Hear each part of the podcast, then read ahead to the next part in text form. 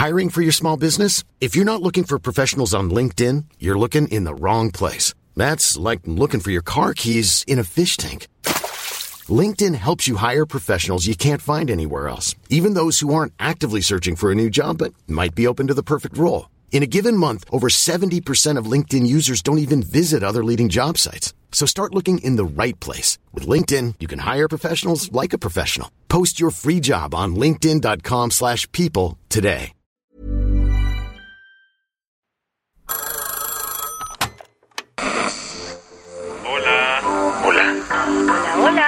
¿Estás ahí?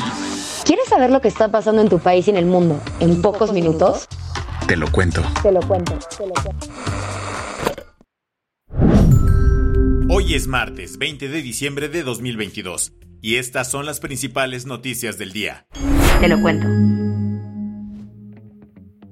La Fiscalía de la Ciudad de México confirmó que los hermanos Tirado, así como su tío, fueron asesinados en la colonia Roma. Si te acuerdas de mí, no me menciones. Porque vas a sentir amor del bueno.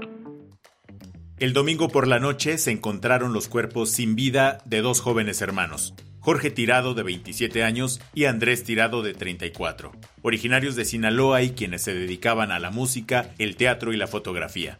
En la escena también apareció el cuerpo sin vida de su tío, Luis González, de 73 años. Desde el viernes, gran parte de la comunidad artística pidió ayuda en redes para localizarlos, pues estaban desaparecidos.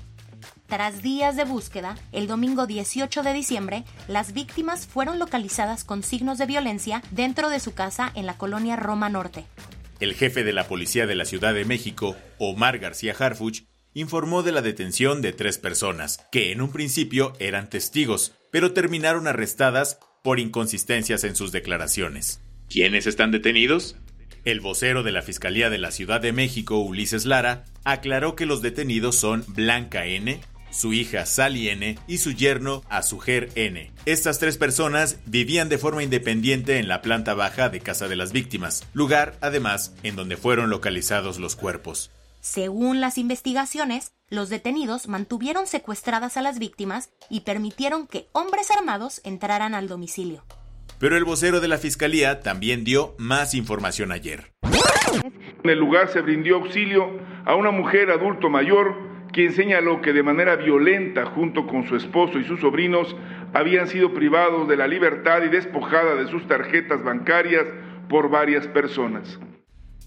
Y es que junto con los cuerpos fue localizada con vida Margarita, de 72 años, tía de los hermanos Tirado. Hasta ayer, la línea de investigación más sólida es que el móvil del crimen fue una disputa por la casa donde ocurrieron los asesinatos. ¿Qué más hay? El comité que está investigando el asalto al Capitolio pidió que Donald Trump sea imputado con cargos criminales. Desde hace 18 meses, un comité especial del Congreso de Estados Unidos ha estado investigando lo ocurrido durante el ataque al Capitolio el 6 de enero de 2021. Su trabajo llegará a su fin el miércoles, cuando publiquen el reporte final de sus investigaciones. Pero ayer presentaron sus conclusiones preliminares. ¿La que más o no? Donald Trump incitó a sus seguidores a través de dichos falsos para cometer el ataque. Esto lo confirmaron tras analizar pruebas de audio y videos como esta. Nunca nos rendiremos. Nunca concederemos la derrota. Caminaremos hasta el Capitolio porque nunca nos van a quitar a nuestro país con debilidad. Tienen que mostrar fuerza y tienen que ser fuertes. Por esto, el comité le pidió de forma unánime al Departamento de Justicia presentar cargos criminales contra Trump. La republicana Liz Cheney, que es vicepresidenta del comité, así se refirió al actuar de Donald ese 6 de enero, fecha en la que el Congreso iba a validar el triunfo de Joe Biden. El 6 de enero del 2021 fue la primera vez que un presidente estadounidense rechazó su deber constitucional de transferir el poder pacíficamente al siguiente. Es la primera vez que el Congreso recomienda acusar penalmente a un expresidente aunque la decisión parece más simbólica, pues el comité no tiene el poder de imputar a Trump, ni el Departamento de Justicia tiene la obligación de seguir las recomendaciones. Las que tienes que saber. El intento de asesinato contra Ciro Gómez Leiva sigue dando mucho de qué hablar. Y ayer, AMLO no se quedó con las ganas de opinar desde su mañanera. El presidente insiste que no se puede descartar que el ataque contra el periodista haya sido un plan para desestabilizar su gobierno. También dijo que otra opción es que el crimen organizado esté detrás de todo. Eso sí, dijo que la hipótesis a descartar es que su gobierno haya mandado a matar a Ciro. Aunque aclaró que eso lo tendrá que decidir la fiscalía. Mark Ruth, el primer ministro de Países Bajos, ofreció una disculpa formal por el papel que tuvo su país en la trata de esclavos hace unos cuantos siglos. Durante un discurso en La Haya, el primer ministro afirmó que el pasado no puede borrarse, solo enfrentarse, y que la esclavitud debe reconocerse como un crimen contra la humanidad. Pese a la disculpa oficial, muchos activistas argumentan que las actitudes coloniales siguen y que en todo caso el anuncio debería venir del rey holandés, Willem Alexander. Según Bloomberg, Elon Musk anunciará este viernes la construcción de una planta de Tesla en México. ¿Y en dónde? La fábrica se ubica en Santa Catarina, Monterrey, y hace sentido, pues en octubre el nuevo rey de Twitter visitó la capital regia para reunirse con funcionarios. Aunque en una de esas, los planes se retrasan, porque Elon Musk publicó una encuesta en Twitter para preguntarle al respetable si querían que deje su cargo como CEO de la red social y al final el 57% de la gente votó por el sí. Amber Heard ya no va a impugnar la demanda que perdió contra su ex esposo Johnny Depp. La actriz dijo en un post de Insta que tomó la decisión por el pobre sistema de justicia estadounidense, en el cual perdió por completo la fe después de que la balanza se inclinó más por la popularidad y el poder que por la misma razón, como ella escribió. Eso sí, aclaró que no seguir con el juicio no es un acto para concederle la razón a Johnny. La del vaso medio lleno.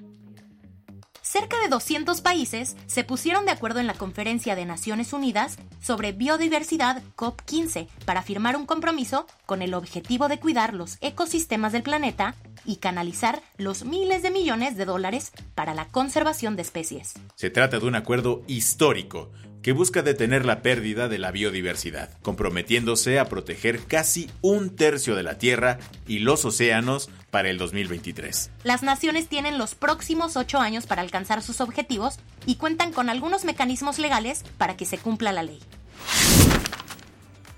Con esto cerramos las noticias más importantes del día. Yo soy Paulina de la Parra. Y yo soy Baltasar Tercero. Gracias por acompañarnos hoy en Te lo cuento. Nos escuchamos mañana con tu nuevo shot de noticias. Chao.